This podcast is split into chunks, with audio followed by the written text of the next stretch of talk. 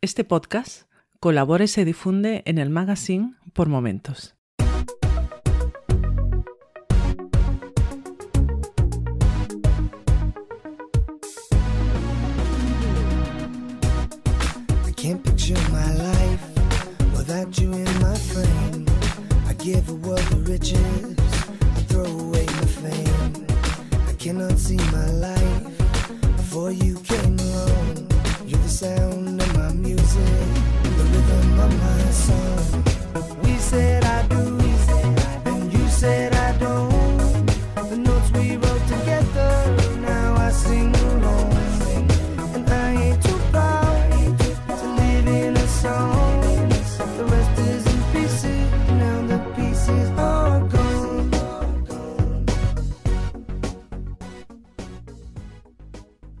Bienvenidos una semana más a Jarras y Podcast. Después de un mes de, en blanco, volvemos a la carga esta, este mes con, con uno de esos programas que, de una temática que, que me apasiona, como es la, la crónica negra. En esta semana, este mes mejor dicho, nos acompaña Clara Tiscar, de Criminopatía.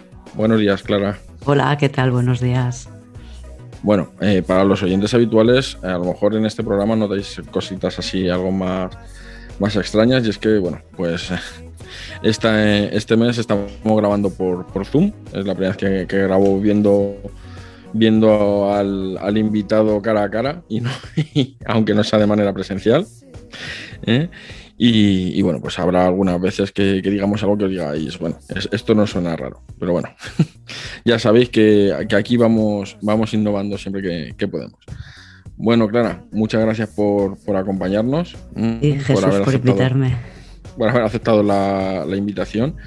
Y, y, nada, la verdad es que mm, te conocí hace poquito, ¿vale? A, través de esto que, que un día te sugiere Evox así, esto te puede gustar. Y dije, bueno, pues nada, vamos, vamos a ver. Y la verdad es que he devorado todos los programas que tienes eh, hasta ahora mismo. ¿eh? De hecho, estoy esperando que lleguen los viernes para, para que llegue el, el, nuevo, el nuevo episodio.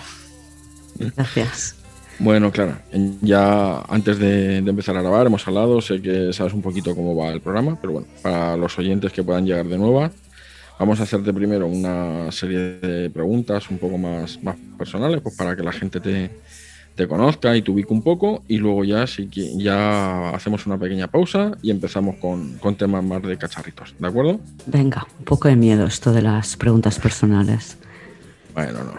Ya, ya sé que no serán graves, ¿eh? pero no. mira, hablo no, poco no de mí. Además, tú sabes, mmm, siempre lo digo, casi siempre, que tú puedes contestar lo que quieras o simplemente pues, pasar palabra y no, y no contestar, ¿de acuerdo? Clara, ¿de dónde eres? De Barcelona. ¿De Barcelona? Soy Barcelona? catalana. Sí, Ay. nací en Barcelona capital, sí. Y durante mi infancia viví en, en Barcelona capital, pero siempre soñando con poder salir. Irme a vivir a la montaña. A la montaña. Ah, mira, pues esa es una de las preguntas, playa o montaña. Pues mira, playa y montaña. Sí, Porque bueno, vivo Barcelona en la montaña frente al mar. Oh, qué bonito, qué suerte. Tengo pinos por detrás y el mar por delante. Bueno, así, así da gusto, ¿eh? Así, así da gusto. ¿A, ¿A, qué te dedicas cuando no, cuando no estás mm, describiendo crímenes horrendos? Pues eh, escribo y eh, me dedico a enseñar a otros a escribir. Ahora mismo lo estoy haciendo en La Teclería, que es una comunidad de formación para escritores, porque tiene una parte que es comunidad y otra parte que son cursos y funciona por suscripción. Eh, no me gusta decir que es el Netflix de los cursos, porque es un recurso muy sobado, pero es que es verdad. O sea, al final es lo que entiende la gente. Pagas un dinero y tienes acceso a nuevos cursos cada mes. Eh, en mi caso está basado en, en, un curso de novela, el método 3E, que es como yo recomiendo escribir novelas, y entonces hay un montón de cursos complementarios sobre temas de novela, de marketing para escritores, o bueno, voy ampliando mes a mes eh, la, los cursos y a eso me dedico, a eso, con eso me gano la vida, con eso y el mentoring.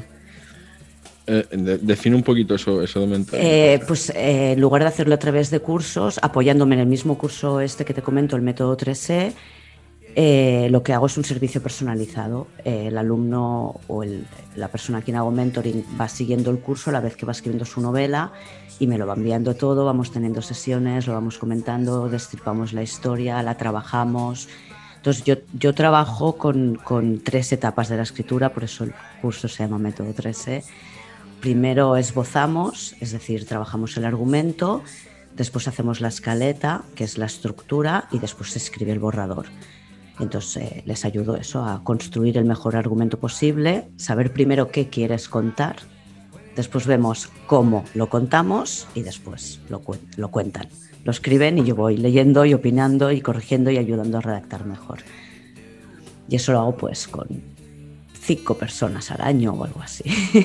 es un proceso largo y Hombre, no, no está mal, cinco libros al año. Son, son muchos libros, ¿eh? Bueno, los escriben ellos, no yo. ¿eh? Sí, bueno. aparte aparte de, de la crónica negra y, y la, y la escritura, ¿tienes algún, algún otro hobby? Porque lo que no sé si tienes es tiempo. No, tiempo poco, la verdad.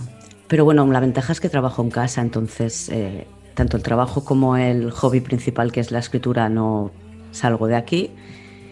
Y después eh, pues, eh, me gusta hacer deporte y estar en la naturaleza y esas cosas que se dicen, ¿no? Salir a la montaña y eso. Montar a caballo, pasear en caballo por en medio del bosque es lo que más me gusta. Me molan tus hobbies, ¿eh? Me molan mucho. A ver, vivo en un pueblo, ¿eh? estas cosas se pueden hacer en un pueblo.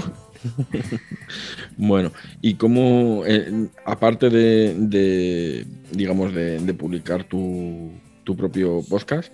¿escuchas podcast? O, o- Sí, la verdad es que mm, escucho bastante true crime. Eh, por, por, bueno, por interés profesional. Estuve una temporada escuchando muchos audiolibros también, pero últimamente casi todos son podcast. Últimamente igual los dos últimos años o así. Eh, no lo sé, porque me gustan, me acompañan y me parece interesante, ¿no? Aprender, siempre aprendes de los demás, te cuentan lo que te cuenten. Y eso me gusta, siempre tener la mente ocupada. ti- ¿Tienes, tienes, eh, tienes mm, animales, niños, mm, otro tipo de mascotas? Sí, tengo una gata eh, y dos niñas. O sea, que, que encima lo, lo que te, lo que te falta es tiempo de... de... Bueno, ya tiene una edad que ya van solas ¿eh? y la gata también Ah. es bastante independiente. Por eso digo, a mí los perros me dan mucho trabajo. Las gata, la gata se sale, se pasea sola. Sí, sí, lo- los gatos son súper Sí. independientes. De hecho, somos nosotros sus mascotas. Sí, Eso viene es. de vez en cuando a buscar algo y si coincide con que a mí me apetece, pues le hago caso y si no, no. Yo también soy muy gata para eso. Hay personas que son más como perros y más como gatos. Yo creo que soy más gato que perro. Pero... Tú eres más. Bueno, yo creo que soy muy perro. Yo soy, yo soy muy perro. Bueno, claro, ¿cómo, cómo, cómo decides eh, dar el, el salto? Porque me imagino que uno no se levanta un. Si. No, no, El- el fue un proceso de- muy largo, fue un proceso muy largo. Pues no lo sé, primero porque, como te decía, escucho mucho True Crime por interés profesional. Yo creo que todas las personas que escribimos o que queremos escribir novela negra, escuchamos muchos crímenes reales y buscamos información para poder aprender y después escribir, ¿no? Cuando quieres matar a alguien y en tu vida real no te dedicas a eso y no en tu trabajo tampoco, pues claro, aprendes de las novelas o que siempre están basadas en la imaginación de alguien o aprendes de la realidad. Y entonces, claro, el, el true crime es un buen género, yo creo, para todas aquellas personas que, que- que queremos escribir novela negra. Y por ahí empecé yo, ahora con el podcast, pero siempre lo, lo he hecho, lo de leer, buscar información, leer libros. De pequeña ya veía estas series que daban de matru ay, de, de ma- iba hablar en catalán porque las veía en el 33 en, un, en el canal B de, de TV3 que siempre de noche daban eh, no sé cómo le llamaron en español Twilights era en inglés Estos de que pasaban cosas raras y series de estas de Alfred Hitchcock algunas estaban basadas en crímenes reales y bueno veía cosas de estas y eso, los podcasts me han dado oportunidad de conocer un montón. ¿Y esto por qué lo decía? Me he ido. Ah, sí, entonces, claro, escuchando podcast, claro, y, y escribiendo y siendo guionista, pues piensas, ostras, yo también podría hacerlo y con lo que me gusta me lo pasaría bien haciéndolos y echas de menos, o al menos yo echaba de menos, escuchar eh, podcasts como los que escucho en inglés o en catalán o en español. Entonces en Cataluña tenemos Crims, que es maravilloso y no me atrevo a competir con Carlas Porta y pensé, pues hazlo en español porque no hay nadie haciéndolo desde mi punto de vista tan bien como Carlas Porta. y, y, bueno, entonces empecé a darle vueltas, eh, hablando con mis alumnos sobre qué podríamos hacer para promocionarnos como escritores de un género y buscando alternativas, que no fuera la típica de voy a crear un blog o voy a tener una cuenta en Instagram hablando de libros. Pensé, claro, lo que yo hago como lectora de novela negra es devorar True Crime. ¿Por qué no lo hago? Entonces, bueno, surgió un poco de, de varios frentes. Me puse una fecha y pensé, va, si soy capaz de hacer dos pilotos antes de tal fecha, lo lanzo. Y hice un piloto en catalán, otro en castellano y al final me lancé castellano primero, decía en coña lo de Carla Porta, porque eso creo que, el programa que, hago yo no lo estaba haciendo nadie. Y, y, después porque en catalán tenía un proyecto a medias con una amiga que la estoy esperando que libere un poco su agenda y pensé empezar por el otro lado. Y nada, sí, me lancé. Bueno, entiendo, que tu lista de reproducción de, de Netflix habrá. Sí, últimamente. Hay, hay algo más, a, sí. hay algo más aparte de crímenes, comedia, o... comedia, Comedia. mucha comedia, sí. Sí, Me no, gusta para mucho el humor. Para compensar un poco. Sí, en cambio el drama no me gusta nada. O sea, a mí las series dramáticas no me gustan. No, las que hablan más de sentimientos y tal no me interesan. Me gusta reírme o que me hagan pensar y que esté buscando a ver quién es el culpable. Bueno, es lo que hacemos, ¿no? Cuando vemos tanto en, en real como en ficción, hay- lo que hacemos es jugar a ver si descubrimos quién es el malo, ¿no? Y por qué es el malo y, y cómo lo ha hecho y, bueno, res- responder preguntas. Bueno, y en, en, en música, ¿qué tal? ¿Cómo, ¿Cómo vamos de música? Pues bien, eh, también, también escucho bastante música, sobre todo cuando entreno. Cuando voy al gimnasio siempre voy con música, no escucho podcast. Eh, en el coche también, porque no me pongo noticias para la radio y esas cosas me, me desconcentran. Me ponen siempre de mal humor. La verdad es que últimamente es un poquito. Da, casi más miedo las noticias reales que, que los podcasts de asesinatos. No, eso es, bueno, claro, eso siempre. ¿eh? La realidad siempre supera a la ficción. Y además, últimamente el ambiente está. uf, para poner. O es apasionante que te enganchas de una manera que es, es- es, Vamos, ninguna serie, ni House of Cards, ni nada, todo lo que estamos viviendo a nivel político en los últimos tiempos. Mira- muchas mira que- pelis ¿eh? y tenemos muchos guiones por hacer ahí, pero. Mm, Mira, y mira que House of Cards es una serie muy buena, ¿eh? Es una Sí, serie. sí, pero yo creo que la política actual supera cualquier ficción que se hayan Sí, sí. podido Incluso a, inventar. incluso a cualquier comedia muchas veces. Es, Sí, también. es algo que Podríamos hacer las dos. en Sí, clave comedia y en clave, sí, sí. Cuando drama. estás, cuando estás preparando un guion o, o incluso, no te voy a decir grabando, pero sí que estás ahí puliendo y demás, eh, te pones música, te pones No. algo de fondo, No, tú sola. No me gusta es- escribir con música. Tengo alguna lista hecha de para escribir con música y siempre son canciones ah, instrumentales, no pueden tener letra. Y si tienen letra, son canciones que he conocido hace muy poco y que la letra no me la sé todavía. Porque si no, mi cerebro se va, se pone a cantar. Entonces no me desconcentra. Soy capaz de hacer dos cosas a la vez, pero la música me, me hace solo estar por la música. Tú sigues ahí el, el método Pomodoro, ¿verdad? Sí, sí. Eh, has visto, yo también he hecho investigación. he visto tus vídeos en YouTube. Bueno, a ver, para, para, lo que, para los que no sepan qué es el método Pomodoro, seguro que Clara es capaz de explicarlo en dos minutos, cómo lo hace. en su Bueno, me enrollo mucho, ¿eh? pero sí. Eh, el método Pomodoro es eh, muy útil para concentrarse. Yo soy una persona, soy muy productiva, pero soy muy dispersa. Entonces tengo un problema de distracciones. Me interesan muchas cosas y, y- y aparte que hoy en día tenemos inputs por todos los lados. Y el método Pomodoro te ayuda a concentrarte porque te pide un compromiso muy corto de tiempo, 25 minutos. Entonces tú te comprometes a trabajar 25 minutos sin hacer nada más. Y cuando te concentras y trabajas, a la gente que no le cuesta, pues igual no lo nota, pero a la gente que nos cuesta concentrarnos, cuando entramos en la dinámica de concentración no lo queremos dejar y se acaban los 25 minutos enseguida. Entonces realmente te das cuenta que aprovechas mucho el tiempo. Entonces el pomodoro consiste en trabajar en periodos de 25 minutos, descansar 5 minutos y volver a hacer otros 25.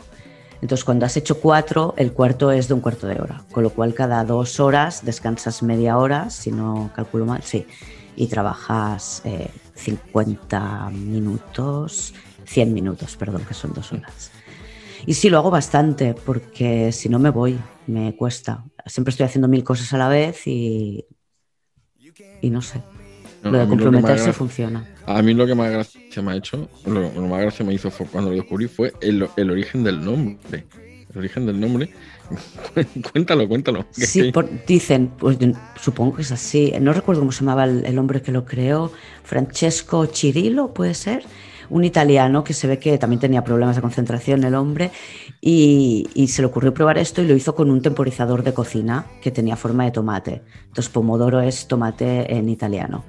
Y entonces le llamó el método Pomodoro porque calculaba el tiempo con un cronómetro de cocina. Y de hecho la mayoría de aplicaciones que tienes, bueno, porque antiguamente, ahora ya no lo sé, pero antiguamente había aplicaciones de estas de, te las ponías en el móvil y tal, y todos tienen el símbolo del, reloj de cocina en forma de tomate. No, no, yo la verdad es que, ya te digo, estuve haciendo investigación y me llamó muchísimo la atención lo del método Pomodoro. Y, la verdad, la verdad es que eh, he de confesarte que voy a empezar a aplicarlo porque yo últimamente también ando muy disperso en algunas ocasiones y creo que es una muy buena manera de... Es que es, muy fácil irse, desconcentrarse. Entras un momento en Twitter y no te das cuenta que han pasado 40 minutos. Y cuando, claro, yo, yo trabajo en casa, a mí nadie me controla me salgo al balcón, me quedo ahí para cuando me doy cuenta digo, voy a entrar dentro que igual estoy incómoda. Son las 11 de la mañana y llevo tres horas sentada ahí. Igual he estado... Cuando me documento también pierdo mucho tiempo porque voy de enlace en enlace, voy saltando y una cosa me lleva a otra. Igual llevo un montón de rato mm, viendo cinco crímenes diferentes que no tienen nada que ver con el que me estoy documentando. Y entonces es útil esto, sobre todo cuando Claro, hay momentos en los que no puedes evitarlo, pero cuando escribo también suelo desconectar internet. Soy un poco asocial, entonces esto me desconecta el WhatsApp eh, del teléfono, del iPad, los dos ordenadores y le doy a una aplicación que me desconecta de todo. Entonces no me queda más remedio que trabajar. vuelves a la edad media en... En, ordenador, en pedales, sí. 0,5 segundos. Claro, a veces es una putada porque tienes el, archivo cargado en la nube y le has dado a lo de cancelar internet antes de que se te haya descargado y no te funciona. Entonces, para eso hay trucos como excluir, en este tipo de aplicaciones puedes excluir las webs que, te, quieres que te permita visitar mientras estás en, en, lo digo porque me ha pasado. Entonces, pues excluyes Dropbox o iCloud o la RAE si estás escribiendo y quieres buscar en el diccionario, te puedes hacer una lista de exclusión y te desconectas del resto de molestias.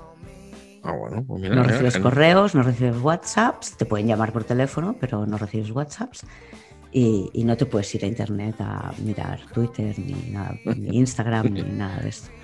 A, perder el tiempo. Claro, solo puedes trabajar, entonces tienes que ser productivo por narices. Bueno, pues si te parece, vamos a hacer una pequeña pausa, enjuagamos un poquito la garganta y ya volvemos con, temas de, de cacharritos. ¿De acuerdo? Venga, perfecto.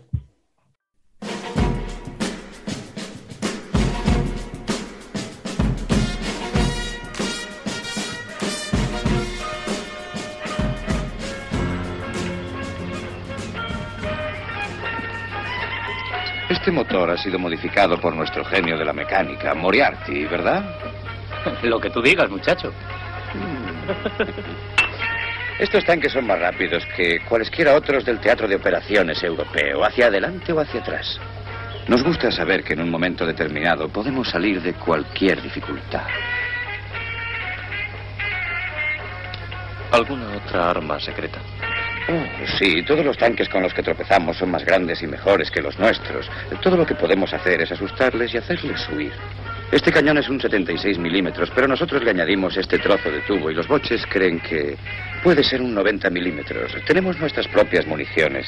Está lleno de pintura. Cuando lo disparamos, es como si pintáramos un gran cuadro y eso asusta al enemigo. Tenemos un altavoz aquí y cuando entramos en combate tocamos música muy fuerte. Eso nos tranquiliza.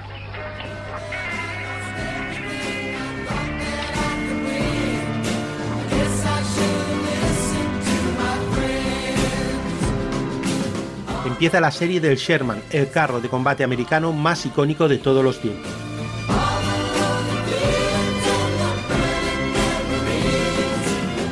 Cada mes analizaremos el Sherman en combate en un escenario histórico diferente. Otra minisaga para Casus Belli fans.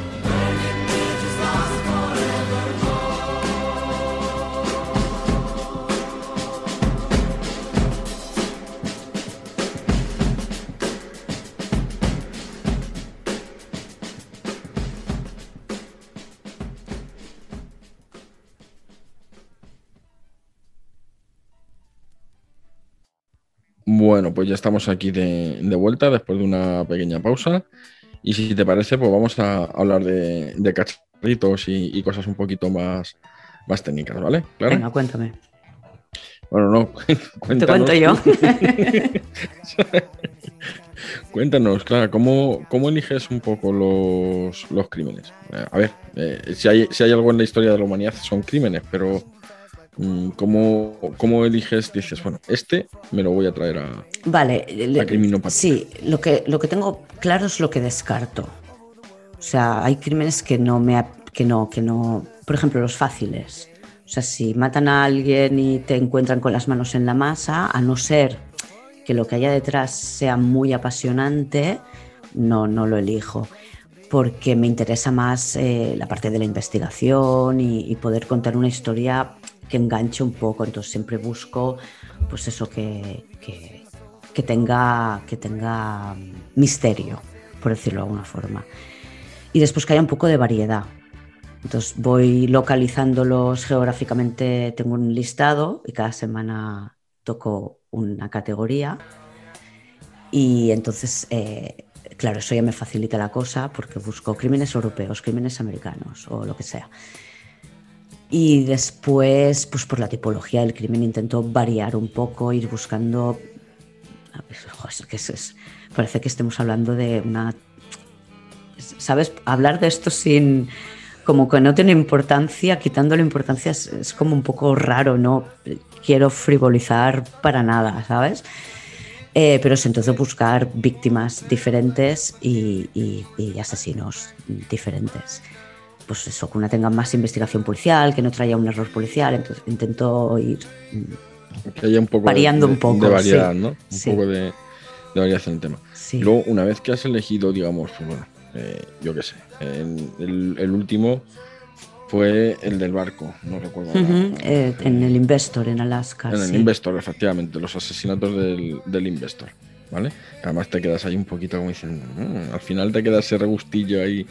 Eh, una vez que tienes, digamos, eh, el crimen elegido, ¿cómo, cómo es que lo te documentas, organizas sí, eh, sí. las ca- te organizas una escaleta, decides, bueno, pues me marco un tiempo máximo, un tiempo mínimo, porque me imagino que de, de todos los crímenes no hay la misma Claro, eso es- cantidad de información. A lo mejor cuanto más recientes son en el tiempo, más documentación tienes en internet. En... Sí, sí, ahí tienes razón. Una parte, eh, o sea, una cosa que pongo en la báscula a la hora de elegir es que me dé para un episodio. Porque hay veces que son muy interesantes, pero que no hay información suficiente como para hacer un episodio del largo que yo los hago. Si me parecen interesantes, me los apunto y los dejo. Tengo una lista ¿eh? inmensa. Eh, y me los apunto porque a lo mejor me encajan en el otro formato que quiero hacer con mi amiga y, y entonces pienso, ah, pues este es más corto, lo podemos hacer. Y entonces sí, me documento mucho, leo todo lo que puedo, selecciono un poco, mm, o sea, yo que sé, no elijo tres artículos que me hablen de lo mismo. Si veo que eh, lo leo en diagonal, entonces me quedo con aquellos que me parecen más completos o que tienen datos que no me cuentan los otros.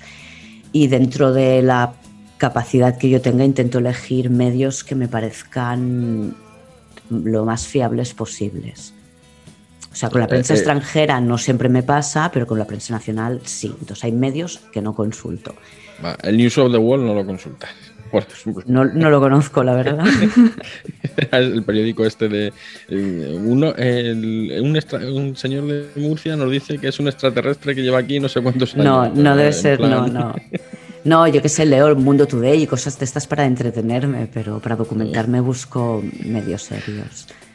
Y hay, dependiendo de los casos, hay veces que lees una cosa que solo la pone en un medio y te cuesta mucho. Hay periodistas que sí que tienen mucha información, pero sobre todo cuando después ha habido juicio, las cosas que ponen en los medios pero que no salen en el juicio, pues igual no las puedes utilizar porque igual era una invención del periodista.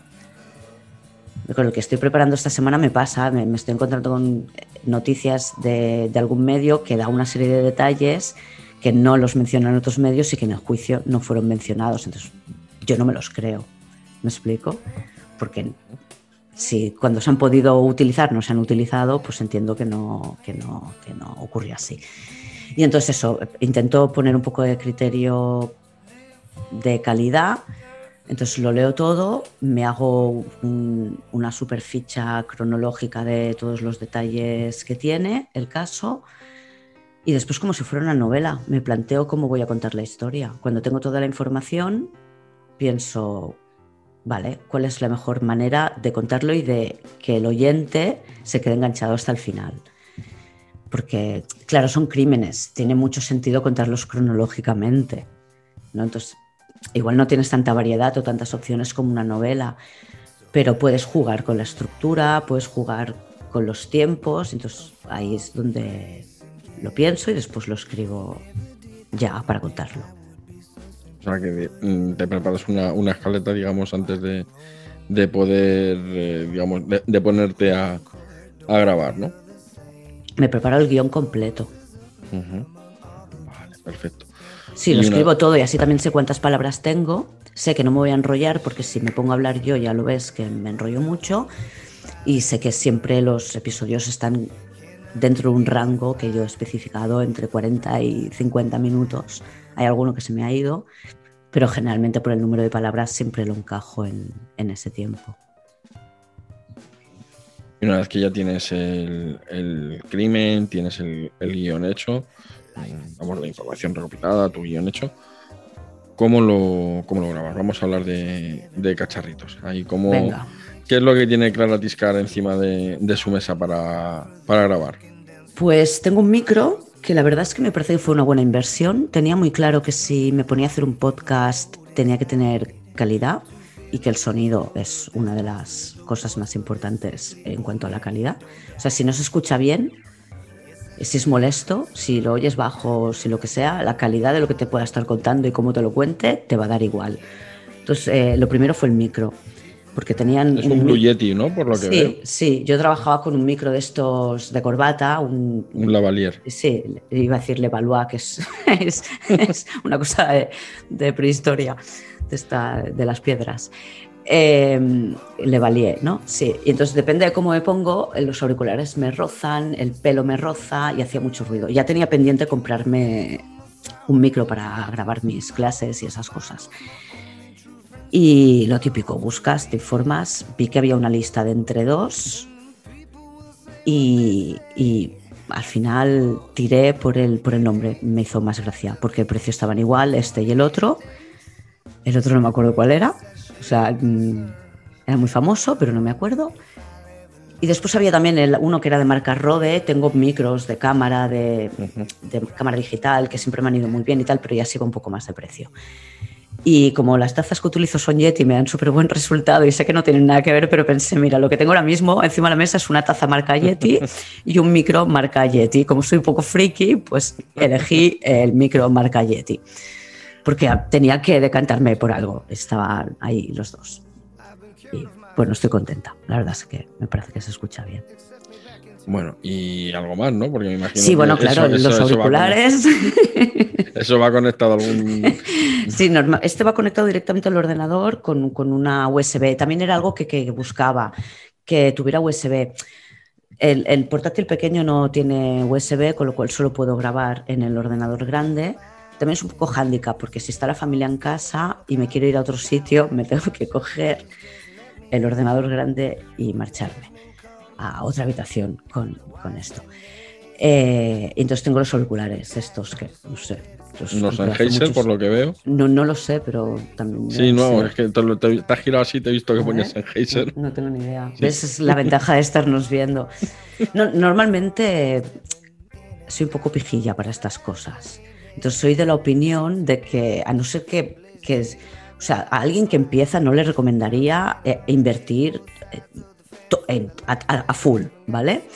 Primero descubres si esto que vas a hacer te gusta hacerlo. Pero claro, estamos hablando de que en mi caso era un micro, los auriculares ya los tenía hace mucho tiempo, por- porque he editado vídeos, he hecho un mogollón de cosas, entonces, claro, como forma parte de tu trabajo, pues te vas comprando cosas buenas. Y entonces en este caso el micro sí que me lo compré más bueno porque yo ya tenía claro que lo iba a amortizar, si no era con el podcast, con mi día a día. De hecho, todos los zooms y todo lo hago con este micro porque mis alumnos se me quejaban de- del otro, de, ay, que te toca y que te oigo y me he tirado con el micro así para que no me... Con de estos que llevan aquí debajo de la oreja el micro, me he tirado levantando la mano para que no me rozara con el pelo y era muy incómodo. Así que, que se me ha ido otra vez la pinza, que sí, que invertí en un micro bueno porque me parecía importante. Porque después inviertes 30 euros, ves que la cosa va bien y que el micro no vale una castaña y tienes que volver a invertir. Entonces, siempre en ese sentido, siempre intento ir un poco, un poco Mejor que sobre que no que sobre falte. seguro. Depende, ¿eh? insisto, o sea, no, no en todo, evidentemente, ni, ni en todos los casos, pero claro, para mí es, es mi herramienta de trabajo, o sea, esto no lo utilizo para, solo para un pasatiempo. Bueno, y luego, ¿qué, qué mm, software utilizas para, para grabar? Pues yo creo que eso, muy básica, Au- Audacity, que es el que aprendí en la universidad cuando estudié audiovisuales, que era gratuito y nos hacían editarlo todo ahí.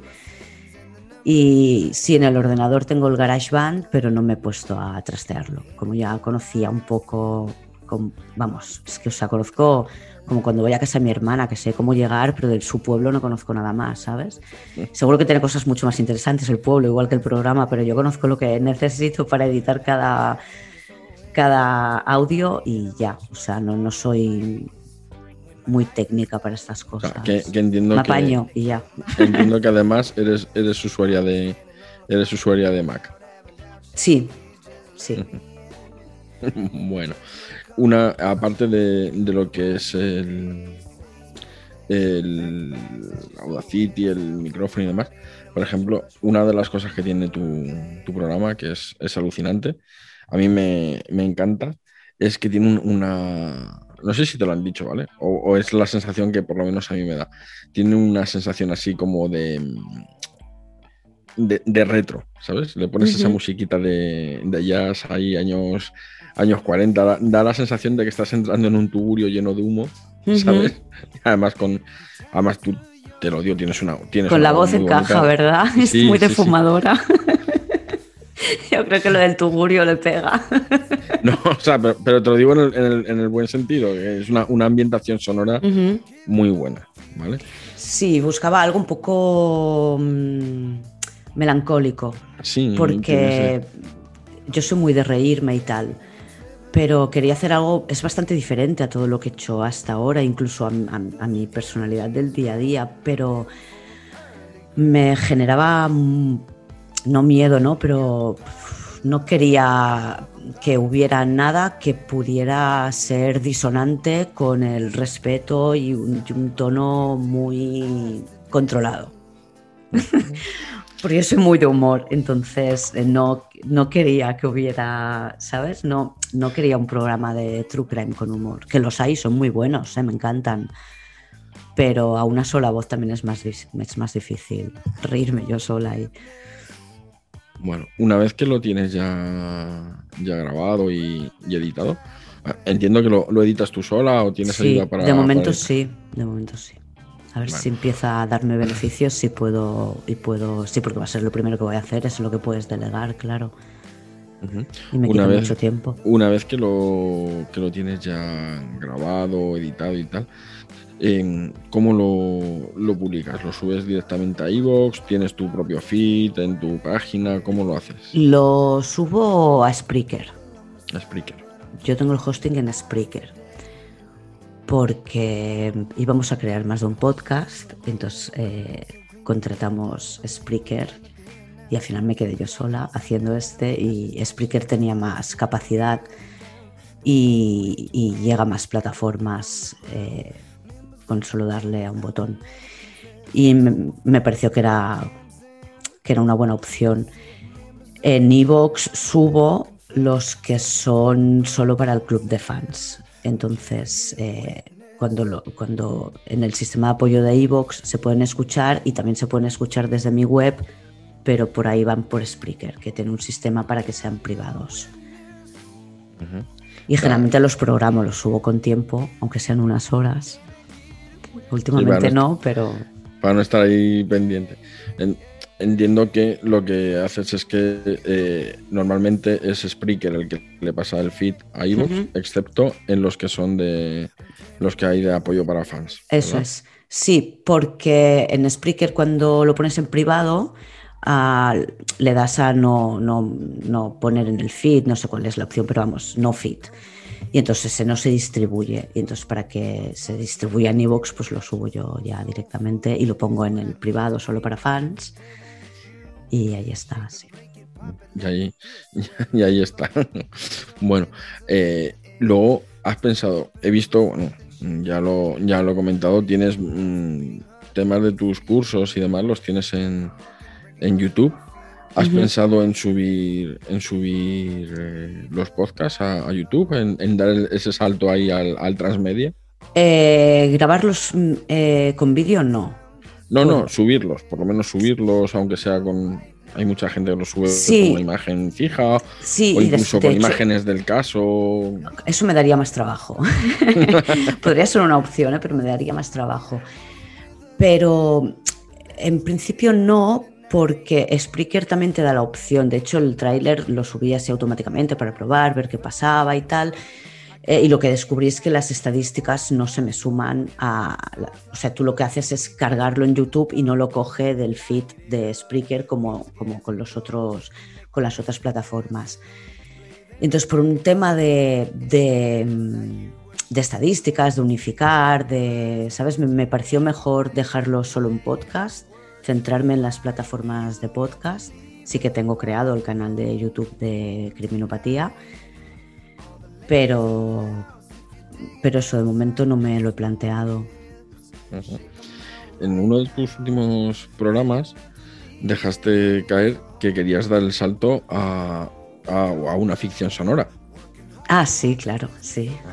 Sí, sí, por eso antes hablaba en plural, porque to- todo esto empezó también con, con- con- hablando de, con un par de amigas sobre cómo podíamos hacer podcast y tal.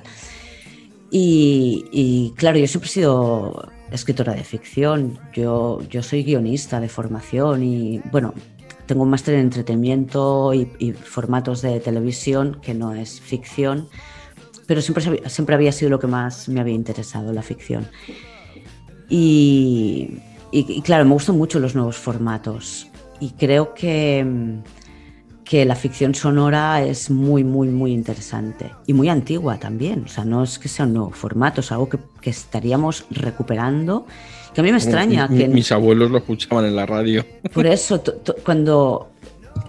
No, no recuerdo, pero ya hace tiempo que, que lo hablaba y escuchamos una vez en Cataluña Radio, hacían un, un- casting para las voces de Cataluña Radio y dije, van a crear una ficción sonora, en plan, ves, ves, ya lo decía, y, no, igual hace cinco años de esto. Y yo creo que los podcasts ahora, bueno, no es que vayan a dar, es que ya se está haciendo, hay gente muy buena haciendo, haciendo ficción sonora como José Antonio Pérez Ledo. eh, que hace cosas buenísimas. Entonces, eh, sí, a mí me gustaría. Y si yo hubiera podido elegir, hubiera empezado por ahí. Pero eso te requiere una inversión que, que no, que, no tenía, claro, porque necesitas voces, necesitas muchos más efectos, entonces ni la edición es tan fácil, ni la producción lo es porque vas a necesitar actores, querrás pagarles, evidentemente, igual que yo quiero cobrar cuando trabajo, me gusta pagar cuando la gente lo hace. Y entonces era algo que se escapaba de, de mí misma y mi autocontrol. Y sí, pero claro, es lo que tengo puesto en mente, poder ir eh, creando fondos para acabar haciendo alguna ficción sonora. ¿Pero de crímenes o, o- u otras temáticas? A ver, a mí lo que me gusta, yo leo un poco de todo, pero siempre he pensado que yo iba a escribir negra. Y después las dos novelas que tengo publicadas no son muy negras, pero por aquello que necesitas escribir otras cosas antes de hacer lo que, es mi manera de pensar, antes de hacer lo que de verdad crees que tendrías que hacer porque quieres practicar con algo que no te, te, te- te resulte tan complicado, ¿no? Entonces, eh, antes de meterme en un crimen muy serio y tal, pues he escrito un par de novelas más ligeras. Pero sí, la idea es hacer algo de misterio, de crimen, sí, que se pueda explicar en, en audio, claro. Bueno, ahora, ahora viene un- una parte que es un poquito. Yo, yo entiendo que para, para vosotros, bueno, para los creadores en general, es un poquito difícil, ¿no? Porque es como cuando te preguntan a quién quieres más, como cuando a un niño le preguntan a quién quieres más, a papá o a mamá, ¿no? De, de todos, de todos los episodios que llevas hasta ahora, ¿vale? de los que llevas en abierto, ¿se entiende? Porque, eh, si tuvieras que recomendar a, a alguien, mira, esto es lo que yo hago, mm, este es, este, es, este es mi podcast, escúchalo con la idea de que esa persona pues le gustase y se enganchase. Si ese, ¿cuál de todos los que llevas, cuál elegirías? Pues supongo que uno de los últimos, porque cuanta, cuanto más vas, eh, más experiencia tienes y espero haber ido puliendo los errores que iba detectando en los primeros. Le recomendaría uno que solo fuera en una parte para que pudiera escuchar la historia completa. Pues pero es que estaba pensando en uno que tiene dos partes, ¿ves? Eh, pues sí, quizás, quizás le diría que empezara por el de Nora Ayala, que solo es una parte y es un crimen poco mm, conocido, no es de los más habituales. Y además, como digo en el programa, es algo que, que- que nos puede estar pasando a, a todos porque pasó a ojos de sus padres sin que se dieran cuenta y, y que nos puede pasar a todos, o sea, con las chicas adolescentes que podamos tener en casa. Ya sabes que es, mm, ahora cuando grabemos, o sea, cuando yo esté editando y demás, lo que haré será que con tu permiso pondré pues 10-15 minutitos al final del, del programa para que la gente lo pueda, mm, lo pueda escuchar, ¿de acuerdo? Lo pueda escuchar y bueno, pues eh, pondré también el enlace en las notas del, del programa para que la gente vaya y lo vaya a tu canal de general- bueno, lo pondré de Spreaker o de Evox, el que a ti te, te interese más. Sí, no, Spreaker lo la- utilizo como, como hosting solo, donde más audiencia estoy teniendo de momentos en Evox. Bueno, el nombre de criminopatía, ¿de, de dónde viene exactamente? Pues es una operación de marketing. no, tenía una serie de condiciones. Eh, quería que fuera fácil, que fuera corto. Que es como cuando buscas nombre para un hijo, ¿no? Que tienes una serie de cosas que no quieres que pasen o que sí que quieres que pasen, ¿no? Que suena bien con el apellido, que no sé qué. Entonces buscaba primero que no existiera, que no lo tuviera nadie. Y entonces que pudiera crear una cuenta en Twitter, una cuenta en Facebook que, o en Instagram, que pudiera comprar el dominio. Entonces, esto me llevaba a buscar solo una palabra, ¿no? Algo que fuera condensado. Y, y empecé por asesinopatía. Y me gustaba, ¿eh? Pero había algo que no. Y jo, le iba dando y pensaba, es que el concepto me parecía muy bueno, pero no. Y de repente un día, cuando ya llevaba como dos semanas repitiéndolo, ¿sabes aquello? Para acabarme de acostumbrar, me vino a la cabeza crimen. es que qué, qué tontería, o sea, ¿cómo no has llegado antes? Es lo que tiene la creatividad, ¿no? Porque además una de las condiciones que tenía es que la palabra crimen estuviera ahí, porque cuando alguien lo busque, yo qué sé, si alguien busca crims en Cataluña, de Cataluña Radio, lo busca en Spotify y pone crim, que le pudieran salir sugerencias y estuviera ahí mi programa cuando no me conociera nadie.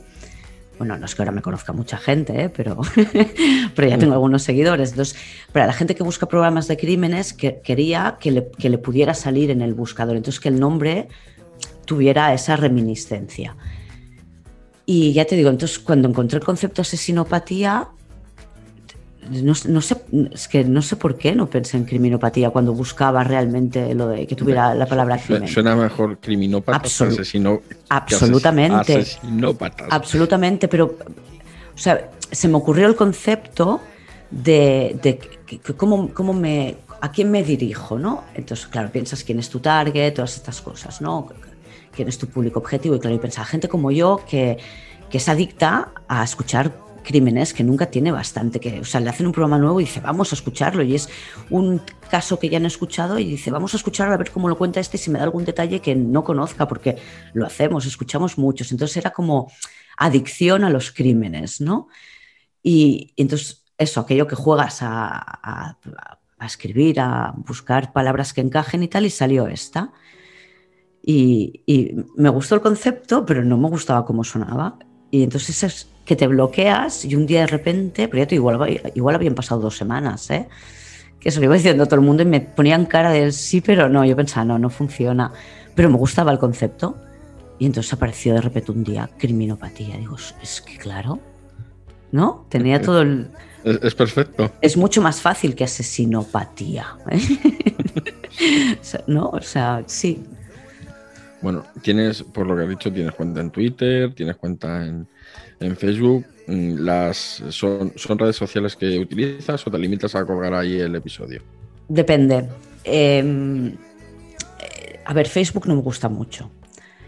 Eh, Instagram me gusta. O sea, si tengo que perder el tiempo, lo pierdo en Instagram. En Twitter pierdo la paciencia normalmente. Eh, pero también me gusta. O sea, es que son dos experiencias diferentes. Eso es como el amor y el odio, ¿no? Ahí a un paso. Sí. Y, y, de hecho, los planes que yo tengo para publicar contenido en una red y en otra son distintos, pero la verdad es que no acabo teniendo tiempo. Y en Facebook replico lo que pongo en Instagram y no sé si se publica automáticamente. Y en Twitter e Instagram, pues intento, pero no llego. No te voy a engañar, no llego. Hombre, la verdad es que mm, ya, ya por lo que nos has contado, demasiado, demasiado, demasiado que sacas tiempo para, para todo.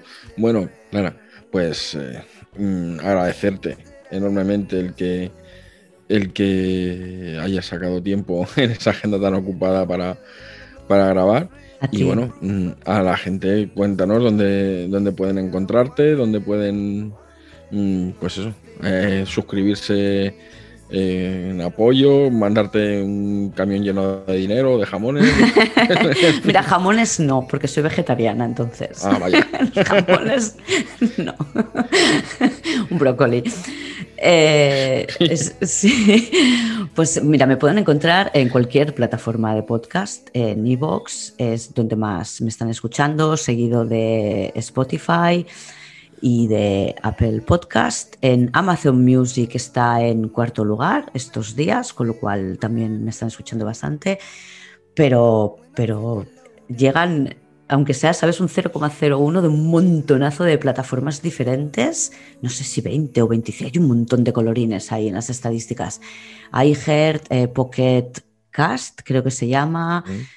Eh, Google Podcast. Ah, bueno, es que hay un montón, todas las que. Y si no, eh, que alguien me lo diga y se añade el feed, y se, porque la mayoría funcionan así, puedes añadir el feed y te, y te añaden el podcast sin problema. Y, y eso, iVox mola porque la gente puede dejar comentarios si tienes un. puedes formar comunidad ¿no? con, con, la gente que te escucha y te dicen que les apareció el episodio y tal. Si no, en mi blog, en criminopatía.com donde cuelgo todos los episodios y allí pueden encontrar todos los enlaces con los que me he documentado, las fotos de los casos y dejar comentarios o lo que sea. Y, y eso lo que decías del club de fans, que para hacer esto es imprescindible el dinero, porque claro, todo cuesta dinero. y todo cuesta tiempo y hacer esto me quita tiempo de otras cosas que antes me daban dinero y que ahora no Mm. estoy haciendo. Y, y que supongo que en algún momento tendré que, porque claro, no va tirando de ahorros, pero, ¿sabes? Estoy trabajando la mitad de lo que trabajaba antes, Ujú. porque me lleva la mitad de, de- de la jornada laboral, si no más.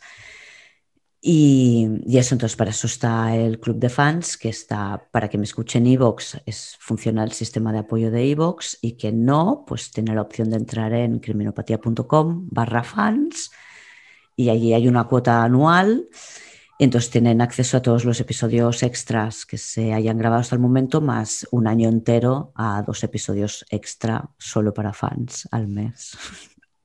Bueno, bueno.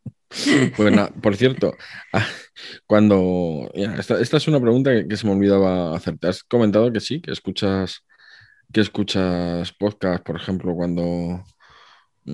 De vez en cuando. ¿Cómo los, cómo los escuchas? Eh, ¿Usas, eh, ¿Te bajas el audio directamente? ¿Entras en iVoox? No, ¿Usas como los- aplicación? Sí, generalmente en Spotify, porque tengo Spotify Premium. Me preguntabas antes por la música, entonces tenemos el, el pack familiar de Spotify y, y escuchamos música a través de ahí. Entonces los podcasts también los escucho a través de ahí, a no ser que escuche alguno que solo esté en iVoox original, como por ejemplo el de Valeria Surchis, eh, Quiero contar tu historia, que es italiana y como yo hace un podcast en un idioma que no es el suyo. Y bueno, ella tiene un poco más de dificultad que yo, ¿eh? las cosas como sean, porque ella lo ha aprendido más tarde que yo, el castellano, evidentemente. Y, y entonces algunos sí que lo escucho allí, pero la mayoría los escucho en Spotify. Y entonces cuando, cuando me pongo a cocinar, por ejemplo, que es algo que hago cada día, a doblar ropa, a poner lavadoras, a barrer, a pasar el aspirador, que no son cosas que hago cada día. Entonces eso, dos o tres episodios cada día de varios podcasts los, los escucho, sí. Bueno, pues mira, Con los, con los auriculares y la wifi de casa directamente ahí. sí. ahí enganchado. Bueno, pues encantado, Clara. Eh, una vez más, gracias. Ya, ya la gente sabe dónde, dónde encontrarte, dónde, dónde suscribirte, o sea, dónde suscribirse. La verdad es que mm, mm, yo, escuchis- yo escucho muchísimos podcasts y, y he de decir que en esto que llamamos del 2021, el tuyo es una de, una de las de esos descubrimientos que, la verdad, Gracias. Escuché el primero, dije, voy a escuchar el segundo y me enganché. O sea, lo- los, diez primeros los escuché del, del tirón y dije, a, a Clara la tengo, la Uy, tengo que me alegro, es todo, me alegro. es todo un descubrimiento. ¿sabes? Y entonces consigo, consigo esto de engancharte con los episodios ahí hasta Sí, el sí. último. No, no, de hecho, de, sí, además, de hecho, por ejemplo, el de.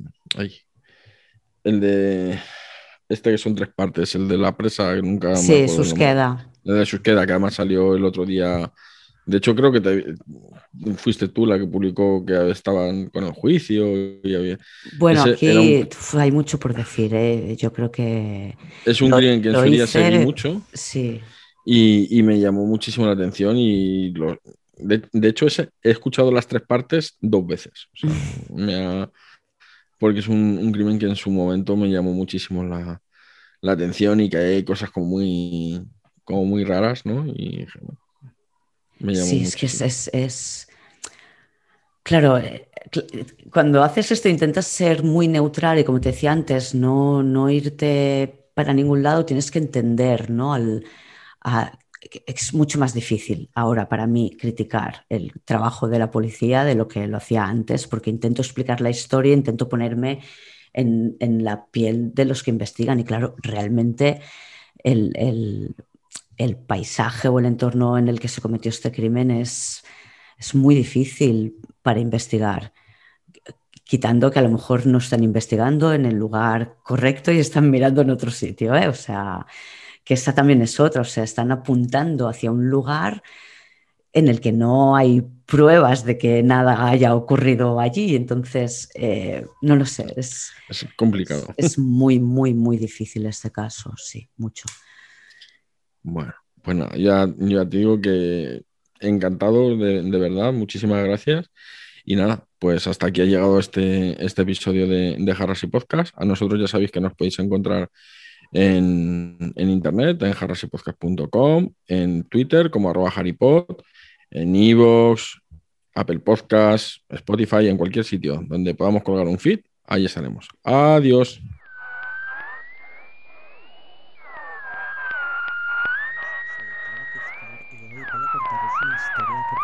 pasando en vuestras casas o en la de cualquier vecino. Ocurrió en Palma de Mallorca, a plena luz del día, en un buen barrio, uno en el que las comunidades de vecinos tienen piscina. No es un barrio rico, sino de familias trabajadoras que con su esfuerzo y muchas horas de trabajo consiguen que en casa no falte de nada, salvo tiempo quizás, para vivir y disfrutar todos esos pequeños lujos. Esta historia arranca mucho antes de que alguien dispuesto a pararla se dé cuenta de lo que pasa y pueda ponerle remedio. Y como ocurre con demasiada frecuencia, se evidencia cuando ya es demasiado tarde. Esta es la historia de la muerte de Nora Ayala, que desencadenó la investigación de la operación Nancy, y esto es criminopatía.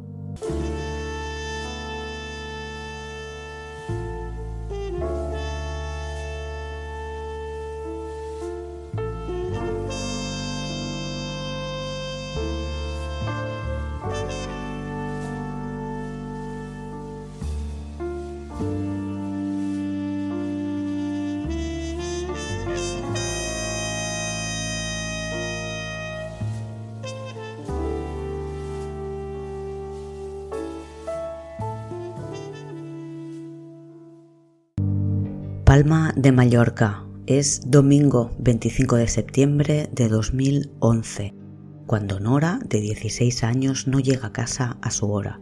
Solo pasan unos minutos de las 11 de la noche, pero Nora siempre es muy puntual con los horarios y sus padres empiezan a preocuparse. Le dan un pequeño margen de tiempo, nada, unos minutos, antes de llamarla al móvil, pero ella no contesta. Esperan y llaman de nuevo, nada. A las 11 y 40, Francisco, su padre, decide salir a la calle a buscarla. Francisco abre la puerta y la encuentra en el rellano, cerca de la escalera. Está tirada en el suelo, boca arriba, y tiene sangre en la cara. Lo primero que piensa su padre es que alguien le ha pegado y la ha dejado allí, pero cuando intenta levantarla se da cuenta de que no respira. No puedo ni imaginarme la escena, no sé si llama a él o grita la madre María Teresa para que llame a una ambulancia. Francisco espera en el rellano 20 minutos con Nora entre sus brazos, muerta. ¿Qué es lo que ha pasado? Nora tiene una herida en la barbilla, es de donde procede la sangre de su cara. Junto a ella están su bolso y un botellín de agua de plástico azul y sin etiqueta. Todavía queda un poco de agua dentro. En las escaleras encuentran su sandalia con la suela rota partida por la mitad y en la pared una mancha de sangre. Dentro del bolso encuentran su teléfono móvil, las llaves y 50 euros que no saben de dónde ha sacado porque ha salido de casa con tres. El lunes 26 de septiembre suena el teléfono de Nora, es Eva, una mujer con la que Nora tiene amistad. María Teresa, la madre de Nora, responde a la llamada, informa a Eva de que Nora ha muerto Eva explica que Nora estaba saliendo con un chico colombiano llamado Joel, que le daba dinero y droga a Nora a cambio de sexo. La autopsia indica que la causa de la muerte fue una trombosis pulmonar consecuencia del consumo de cocaína. En su organismo encuentran una dosis mortal de coca y un poco de heroína. No se considera una muerte natural, claro, pero tampoco una muerte violenta que haya que investigar. Tras la autopsia se organiza el funeral. Paco y Teresa son de Cádiz. Estaban los tres solos en la isla. Las primas de Nora viajan para acompañarles en este momento y ayudar en lo que sea posible, porque Nora es hija única. En el tanatorio, las primas de Nora hablan con sus amigas, quienes, las amigas, cuentan que Nora tenía amistad con Eva y con Eric, quien en realidad se llama Edison Cornelio Flores. Cuando llega Eva y se une al grupito de amigas y primas, vuelve a contar que el tal Joel le estaba dando droga a Nora y menciona a otra persona, un cubano llamado Henry Luis, que por lo visto es un tipo que en ese momento cuando Nora muere está en la cárcel, pero Eva dice que Nora anda loca por él. En definitiva, Eva presenta una Nora a su familia que no reconocen, pero encaja con lo que dice la autopsia, que Nora murió por tomar cocaína. Los padres tratan de entender qué es lo que ha pasado y piensan en los últimos días. ¿Vieron algo extraño en el comportamiento de Nora y no le dieron importancia? Sí. Visto desde el punto en el que están ahora, con Nora muerta por una sobredosis de cocaína, pasaron varias cosas a las que quizás deberían haber dado mayor importancia o haber gestionado de otra forma. La última fue el jueves anterior, el 22 de septiembre. Nora no quiso ir a clase. Pero antes, para que podamos entender, vamos un poco más atrás en el tiempo. Nora no era una buena estudiante, había repetido primero y estaba repitiendo tercero de la ESO. Estaba repitiendo tercero porque empezó a tener problemas unos seis meses atrás, por Semana Santa de 2011. A tres meses de terminar el curso, aparentemente lo abandonó.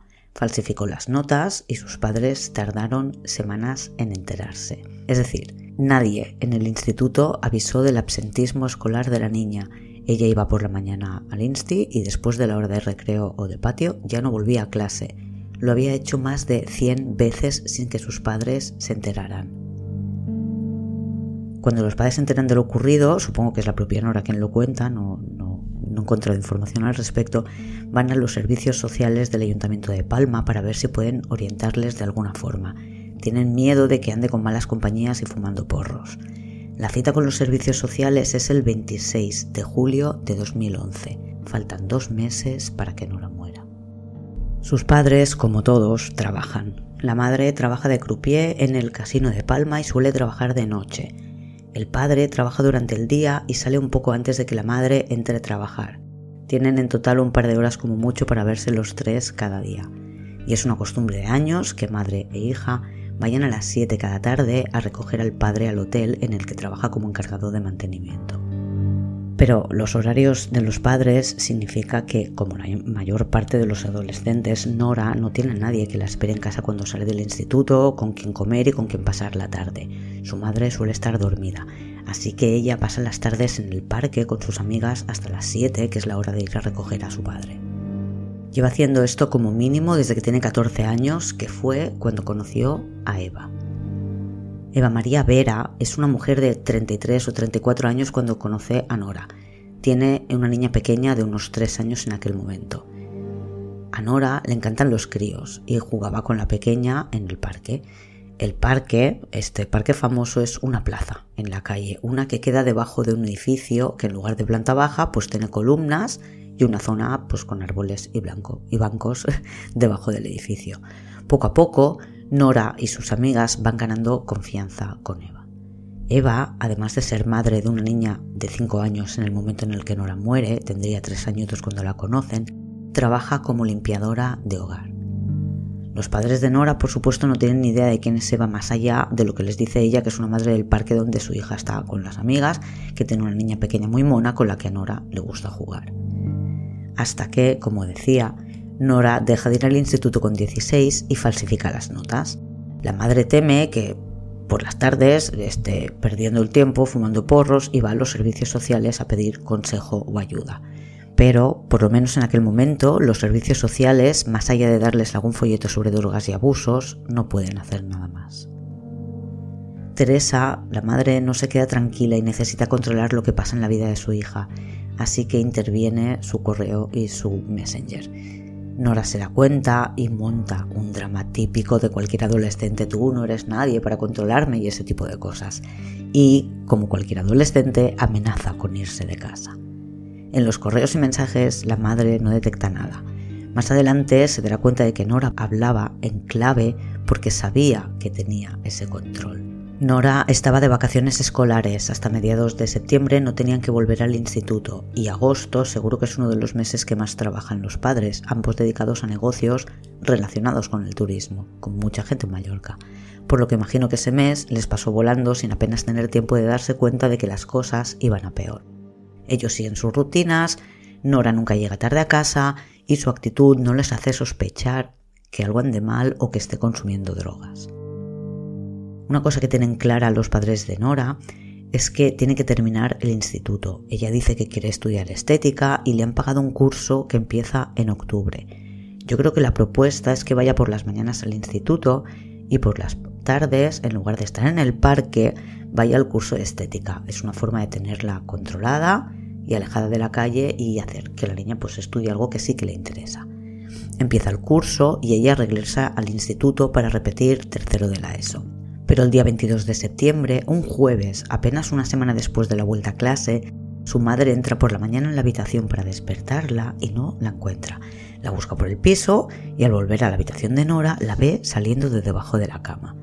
Su padre le hace el bocadillo, eh, su madre la convence para ir al cole y ella sale a la escalera y se queda en la escalera llorando. La encuentra al cabo de un rato su padre, a quien le dice que es que no quiere salir a la calle, y sus padres, los dos, la acompañan al instituto.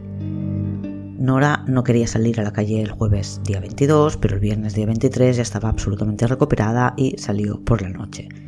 Últimamente sí que tenía cambios de humor, pensarán los padres más tarde, pero en el momento en el que ocurre no les sorprende porque tampoco es, nada extraño en un adolescente. El viernes, que ya es sábado, Nora volvió a casa a las 3 de la mañana y actualizó su estado de Facebook. Seguía despierta a las 6 cuando su madre regresó de trabajar. Charlaron unos minutos. Su madre le preguntó si había bebido y Nora le dijo que no era la que más bebía entre sus amigas.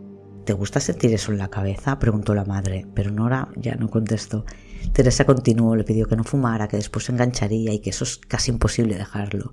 Nora cambió de tema y prometió que se sacaría el título de la ESO y su madre dijo que vale y que se centrara también en lo de estética que iba a empezar pronto. Nora añadió que había ido a pedir trabajo al cibercafé del parque porque conocía a la mujer que trabajaba en el ciber, aunque más tarde la madre se da cuenta de que en ese ciber nunca ha trabajado una mujer. Y entonces piensa que posiblemente todo lo que le está contando Nora o todo lo que le ha contado Nora días atrás es mentira. Repasando lo último que había hecho Nora, saben que el sábado se había despertado al mediodía y que salió por la tarde, por la noche no quiso salir y el domingo su madre la había sometido a un nuevo interrogatorio. ¿Cómo se estaba comprando ropa nueva y de dónde había sacado ese nuevo teléfono tan caro como un iPhone? Y cuando después del funeral los padres revisan el teléfono móvil de Nora, se dan cuenta de que tiene 88 llamadas de teléfono en su último día de vida, casi todas de los mismos números. Uno es el de Eva, la mujer de 36, madre de una niña de 5, y otro teléfono es de Eric, que en realidad se llama Edison Cornelio Flores y es ecuatoriano. De hecho, en los últimos siete meses, Nora ha cruzado casi 800 llamadas con Eva, concretamente 781, con Eric 456. Una de las primas de Nora consigue la contraseña de Facebook y las conversaciones de Messenger también son alarmantes. La madre de Nora, con una de estas sobrinas, va a comisaría a intentar poner una denuncia. Se lleva el teléfono y el ordenador de su hija. Y en comisaría, las palabras textuales de un policía a una madre que ha perdido a una hija son que no se haga pajas mentales. Añade, por si no había quedado claro, que no saquen de donde no hay y que vuelvan para casita.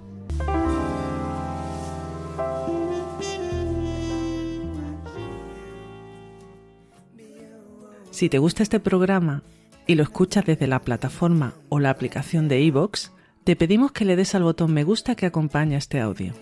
Si lo haces desde otra plataforma y también quieres, puedes hacerlo buscándonos en iVoox.com.